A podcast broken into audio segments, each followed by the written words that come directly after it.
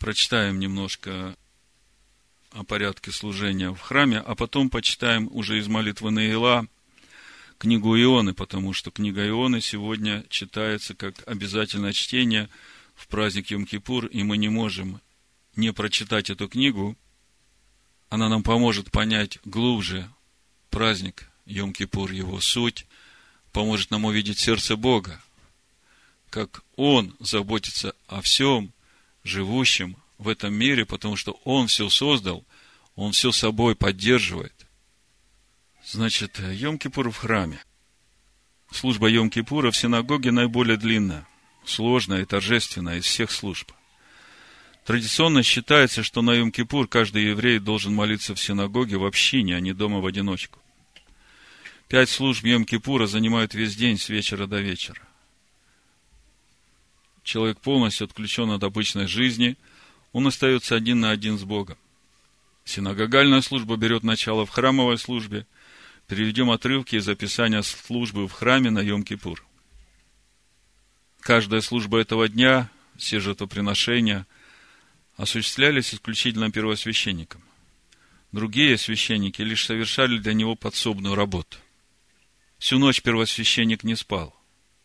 Если он уже был знатоком Торы, он всю ночь учил Коганов, священников Торе. Если он был еще учеником, он сам учился. Если первосвященник был уже пожилой человек и начинал дремать, молодые священники будили и подбадривали его. Затем наступало время утреннего жертвоприношения. Еще до первых петухов двор святилища был уже заполнен народом. Весь день люди стояли на ногах, не двигаясь, не произнося ни звука в течение 12 часов, их сердца были полны святости и страха, а глаза были устремлены к месту, где первосвященник занимался служением. В тот день приносилось 15 жертв, не считая козла отпущения, которого не убивают.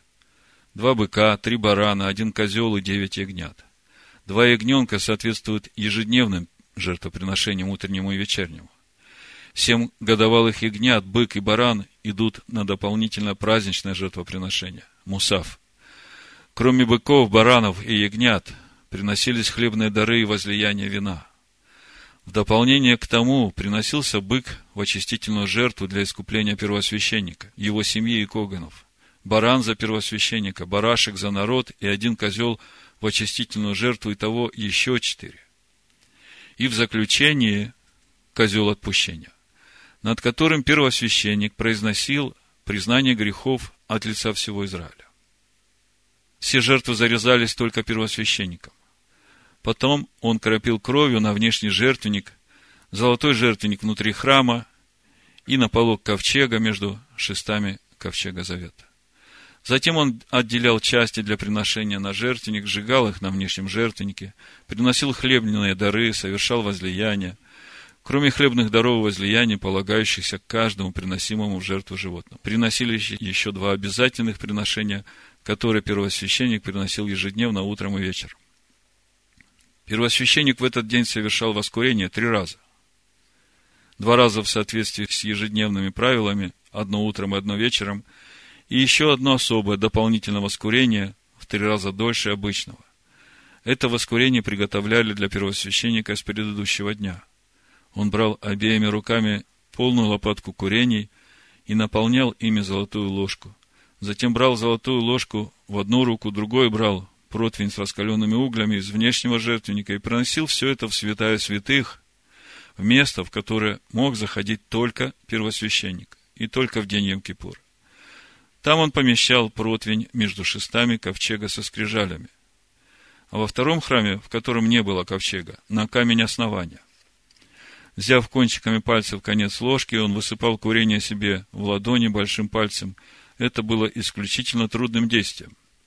Затем он высыпал курение на уголья, на противень и ждал, пока все помещение не наполнится дымом, и тогда выходил. Первосвященник переодевался в Йом-Кипур пять раз. Перед каждым переодеванием он погружался в микву, специальную ванну, для предписанного омовения. Два раза он ополаскивал свои руки и ноги водой из золотого умывальника. Один раз перед тем, как снять свою старую одежду, и один раз после надевания новой. Сначала он снимал не священную одежду, а одевался в священное золотые одеяния, состоящие из восьми предметов. Затем он приносил утреннюю ежедневную жертву и утреннее воскурение, зажигал светильник, сжигал головы и ноги жертвы на жертвеннике, приносил хлебный дар, совершал возлияние, производил дополнительные праздничные жертвоприношения быка и семь ягнят на внешнем жертвеннике, освещал свои руки и ноги, снимал золотую одежду, погружался в мику, одевался в белую одежду. Четыре предмета также перечислены в Торе, и снова освещал руки и ноги. Затем приносил быка в очистительную жертву, бросал жребий относительно двух козлов, какой будет принесен в жертву, какой отпущен, и повязывал им красные нитки. Затем вносил курение и кровь быка в святое святых, где сжигал курение и кропил кровью. Почему первосвященник не ходил в святое святых в своих золотых одеждах? Потому что золото связано с преступлением изготовления золотого тельца, и не нужно напоминать о преступлении в час защиты. И другая причина, чтобы он был, как ангелы-служители, у которых у пророков сказано, и они были одеты в белое. Три раза в Йом-Кипур произносил первосвященник признание грехов. Это молитва ведуя, о которой мы говорили. В первый раз он клал руки на голову быка, приносимого в очистительную жертву за него самого, и произносил признание за себя и свою семью. Второй раз он клал руки на того же быка и произносил признание за себя, свою семью и Коганов. А в третий раз он клал руку на голову козла отпущения и произносил признание за весь народ. Десять раз произносил первосвященник в Йом-Кипур непроизносимое имя Бога. Три раза во время каждого признания, и того девять раз, и десятый раз, когда он бросал жребий относительно козлов. Он произносил это имя над козлом, которому выпало быть принесенным в жертву. Когда священники и остальные люди, стоящие во дворе святилища, слышали, как первосвященник произносил святое имя в святости и чистоте, они вставали на колени кланялись и падали ниц, говоря, «Благословено имя славного царствования его вовеки». Это слова, которыми славят Господа ангелы. Люди, стоящие во дворе, уподоблялись ангелам, не нуждающимся больше в том, в чем нуждается человек. Их не ослабляло долгое стояние, и они не чувствовали тесноты, хотя двор был переполнен. Это стояние во дворе во время служения первосвященника было их собственным служением и молитвой они непосредственно видели великое чудо, явленное в храме. Люди стояли тесно друг к другу, но когда они подали ниц, вокруг каждого оставалось еще по четыре локтя свободного пространства. Человек из плоти и крови, даже первосвященник, не может произнести имя Бога. Даже ангелы не могут его произнести. Как же выговаривал его первосвященник? В этот святой день, в этом святом месте, первосвященник, святейший из людей, очищался и освящался до тех пор, пока он не поднимался над всем земным и не был готов произнести имя. Тогда он открывал рот, и святое имя само сходило с его уст. Человек не может произнести это имя, Бог сам произносил его. Ну вот, примерно такое служение было в Скинии по образу. Я прочитаю сразу несколько мест из послания евреям, чтобы увидеть, чем наш первосвященник занимается сейчас в истинном святилище. Ну, во-первых, он принес одну совершенную жертву, один раз и навсегда, и восел одесную Бога, и ожидает теперь, доколе все враги его будут положены в подножие ног его. Значит, послание евреям, 10 глава. Мы читаем. Ну, наверное, буду читать с пятого стиха. А вообще лучше еще сначала, с первого.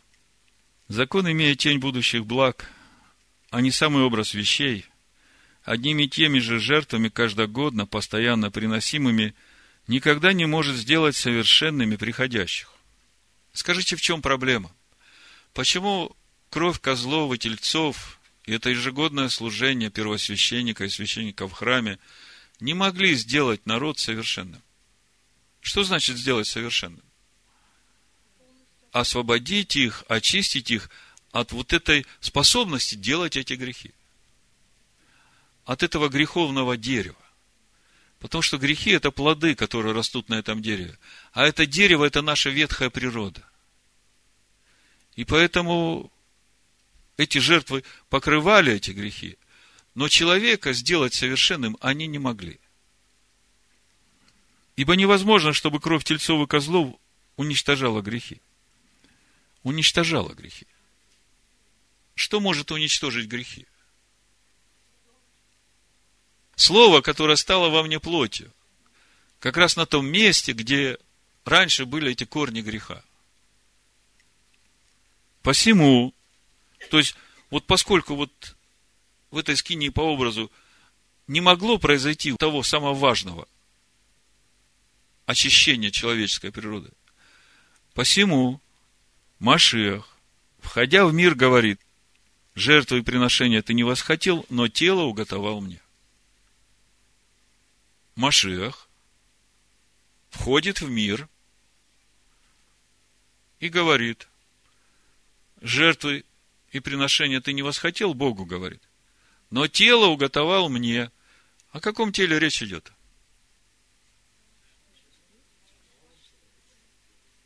Это младенцы, который родился, да? Ну, вы знаете, что он не 24 декабря родился. И вы теперь понимаете, что это не Христос родился. Это Иешуа родился. А через рождение Иешуа Христос, Машиах, Сын Бога, который начало творения.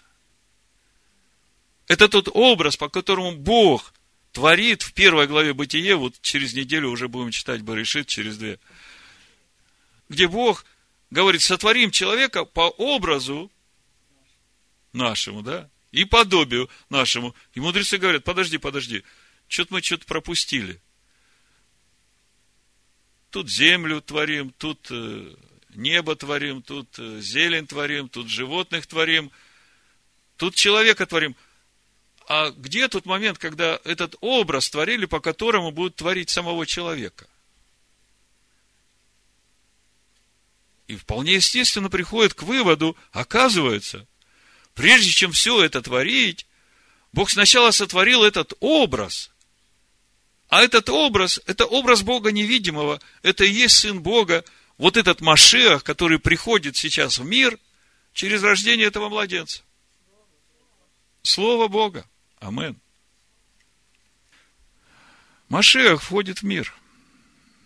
Рождается младенец Ишуа.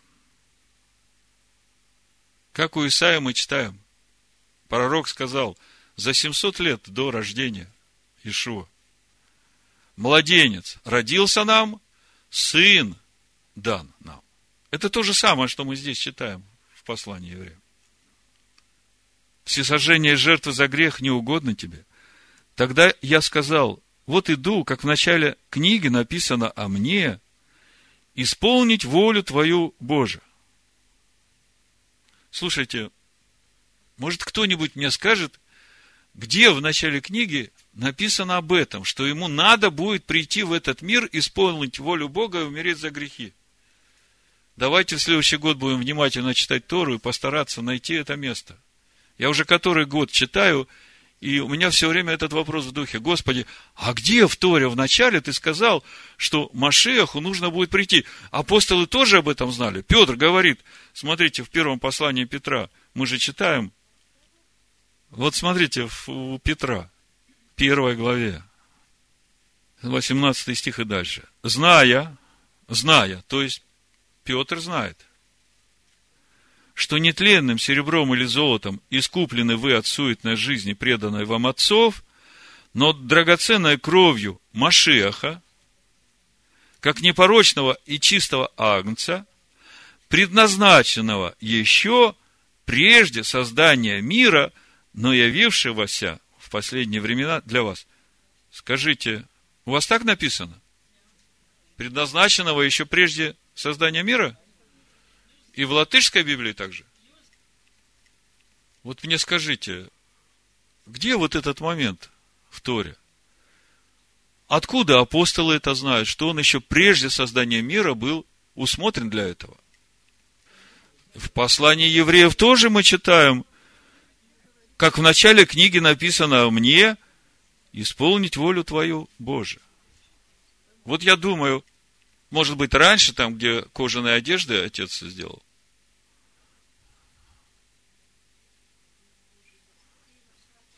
Хорошо. Вопрос есть. Вопрос непростой. Всевышний да поможет нам. Читаем дальше. Тогда я сказал, вот иду, как в начале книги написано о мне, исполнить волю Твою, Боже. Сказав прежде, что ни жертвы, ни приношения, ни всесожжения, ни жертвы за грех, которые приносятся по закону, ты не восхотел и не благоволил. Потом прибавил, вот иду исполнить волю Твою, Боже.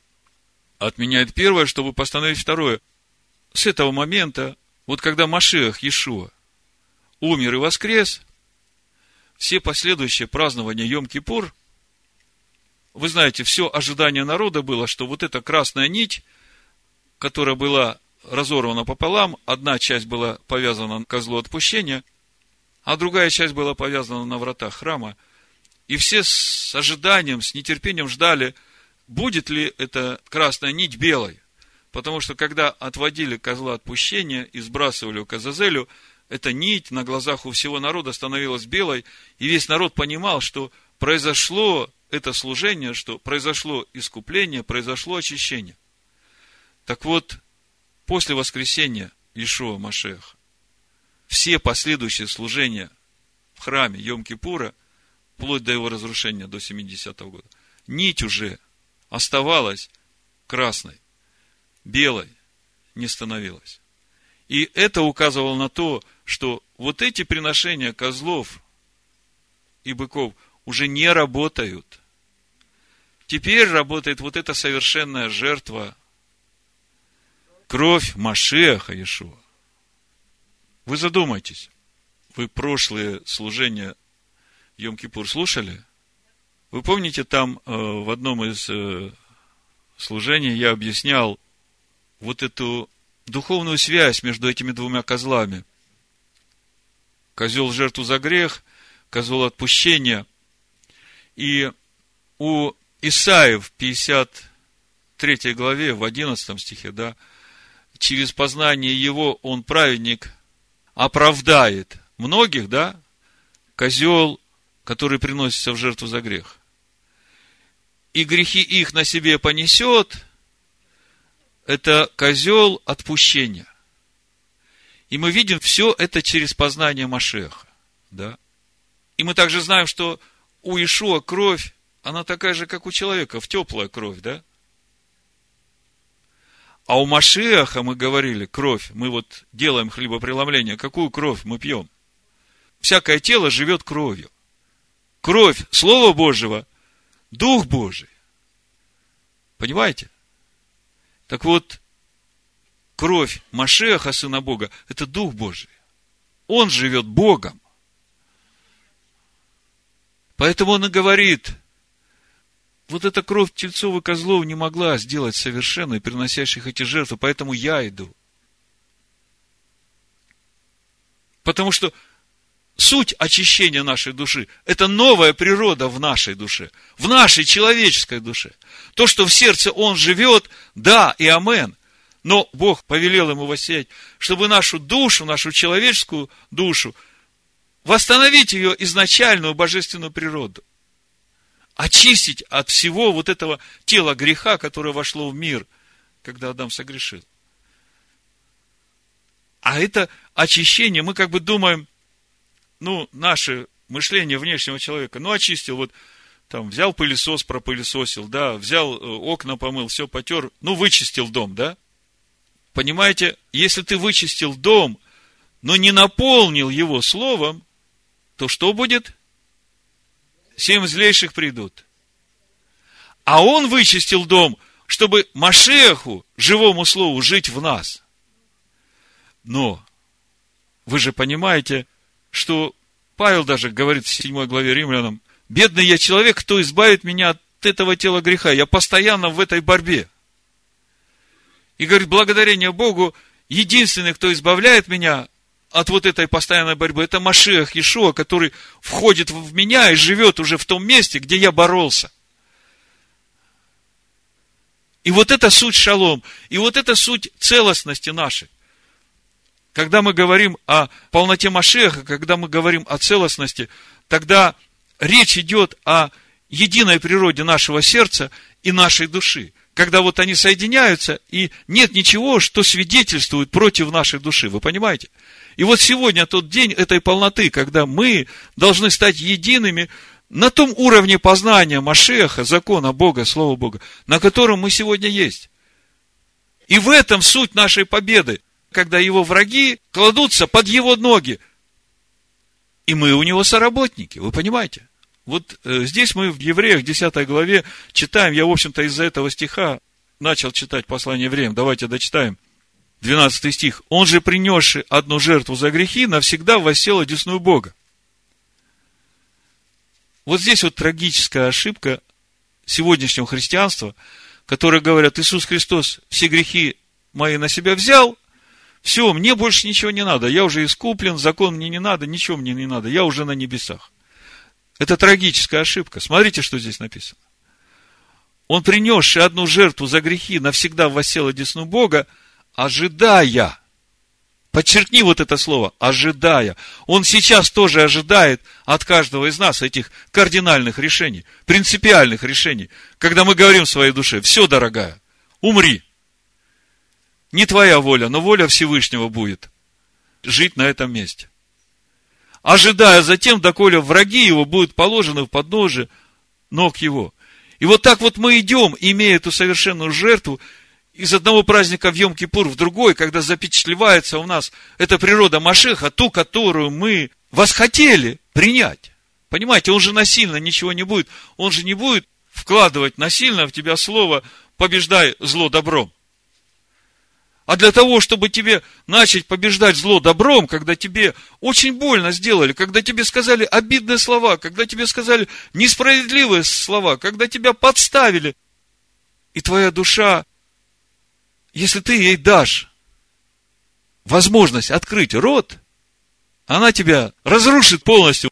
А вот смирить эту душу, обуздать ее – научить ее, дать ей разумение, что самое хорошее ей, для нее, это принять волю Бога. Это принять вот это добро и научиться побеждать зло добром. А чтобы научиться побеждать зло добром, ей надо быть уже обузданной. Ее род вообще должен быть уже зашит. Вот так вот надо устраивать взаимоотношения с людьми, даже с теми, которые где-то как-то вас не устраивает. Побеждай зло добром. И вот он ожидает теперь, доколе враги его будут положены в подножие ног его, ибо он одним приношением навсегда сделал совершенными освящаемых. Вот это место, оно непростое, и мы его разбирали, потому что первое время, когда мы только начали праздновать праздник Йом-Кипур, все нам говорили, вы что, что вы делаете? Иисус Христос уже все сделал, а вы чего тут как бы отнимаете у Иисуса Христа э, драгоценность его жертвы? Написано же, он одним приношением навсегда сделал совершенными освящаемых. Ну, первый честный вопрос, каждый из вас себе задайте. Иисус Христос принес за каждого из вас одну совершенную жертву. Вы сейчас, каждый из вас, можете сказать, что вы совершенны?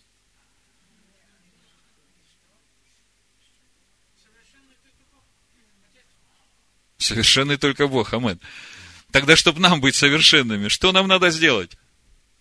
Всех врагов его положить под ноги его. И он ожидает.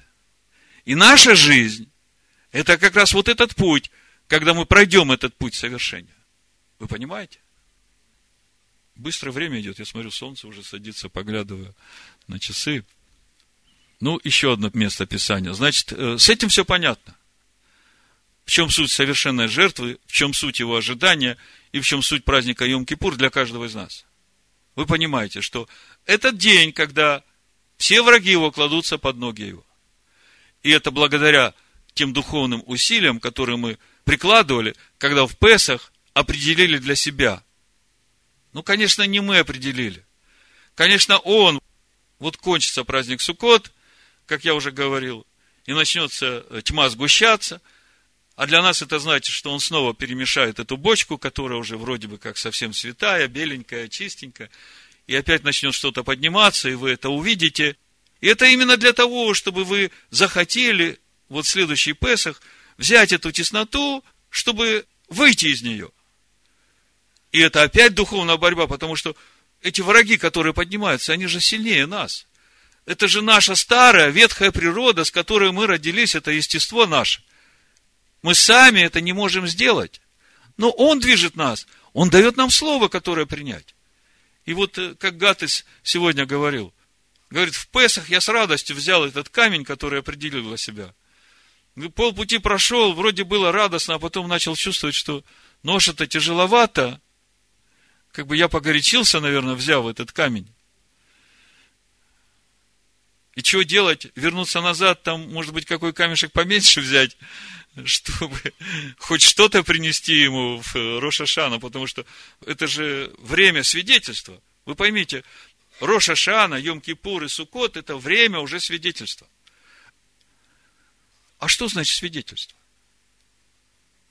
Мы должны засвидетельствовать новую природу.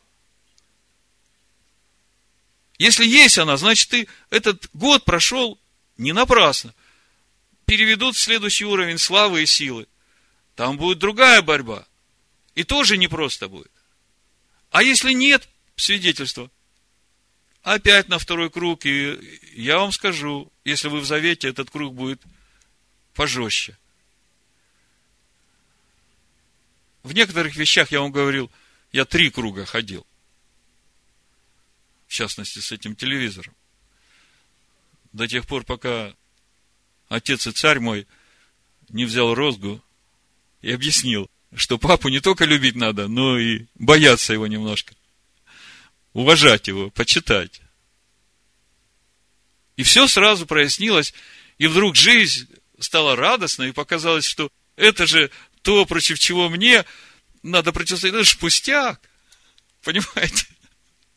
И это не такой огромный камень, который надо нести. Это же вообще в сравнении с э, тем, что будет, это же пустяк. Ну, лучше, конечно, не затягивать так, как у меня было. Лучше из года в год, с Божьей помощью, вот то, что он показывает. Вы же понимаете, что кроме него нет никого. Все, что происходит в нашей жизни, вот даже сегодня выйдете, рады будете, счастливы, и вдруг вам кто-то подножку подставляет. Как ты мог? Я такой святой, я вышел из праздника Йом-Кипур, очищенный, освященный, а ты тут у меня благодать хочешь украсть. Так поймите, ничего ж без него не происходит. И этот, который подножку вам поставил, если бы не он, так другой бы был. Это же для того и сделано, чтобы проверить, насколько ты, в общем-то, утвердился в этой благодати, которую получил сегодня.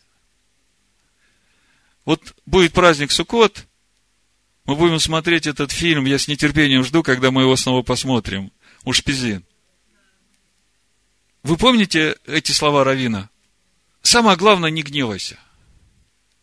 И такая ситуация, что там вообще можно порвать всех в клочья, да? И он бежит, бежит от всего этого, плачет, говорит, отец, я не понимаю, чего ты от меня хочешь. Непростой этот путь.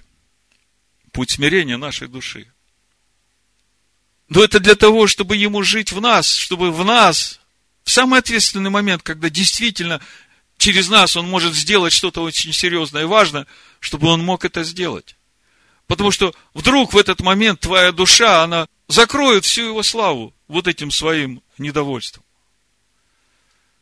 Поэтому мы должны, как солдаты, натренированы быть на добро, которое побеждает зло. Про Машеха Иешуа тоже написано, хотя он и сын, но страданиями навык послушанию. Еще одно место из послания евреям, и начнем молиться. Время так быстро идет.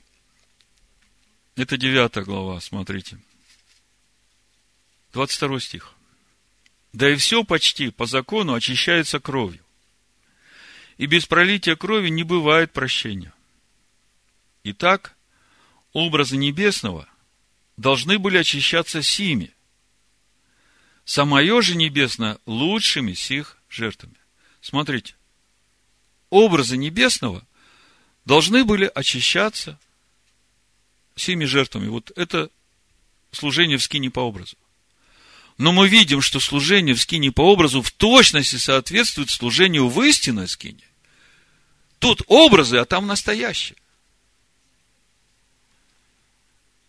Ибо Машиах вошел не в рукотворное святилище, по образу истинно устроено, но в самое небо, чтобы предстать ныне за нас пред лицо Божие.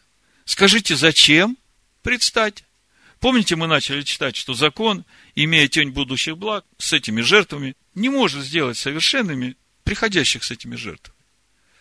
Машиах входит в истинное святилище с совершенной жертвой. Для чего? Чтобы сделать совершенными приносящих эти жертвы. А мы сегодня говорили, какая самая угодная жертва Богу? 1 Петра 2 глава. Помните? Жертвы, которые мы приносим Машехом Иешуа. Что это значит? Амен. То, что было мое душевное, что противилось Богу, оно ушло, я это отрезал, и на этом месте теперь Слово Бога, Машиах Иешуа. И вот эта вот жертва, это как раз самая благоугодная жертва Богу. И вот мы сегодня все приносим эту жертву Всевышнему. Каждый, как свидетельство вот этого пройденного духовного пути, на который мы стали в Песах. Роша Шана, Йом Кипур, Сукот, в общем-то, осенние праздники, это и есть время свидетельства. Помните, мы как-то с вами читали эту книгу «Пилигрим»? Там очень интересный эпизод, что когда эти странники, там их несколько осталось, дошли до этого небесного города, казалось бы, все трудности, все преодолели, а им говорят, а ну-ка покажите, где ваши свидетельства. Без свидетельства в город не пускают. Когда тебя на рассвете разбудят, тихо спросят, какого ты рода, отвечай. Машиаха Иешуа. И во мне только его природа. Только его природа. Только его природа. Только его природа.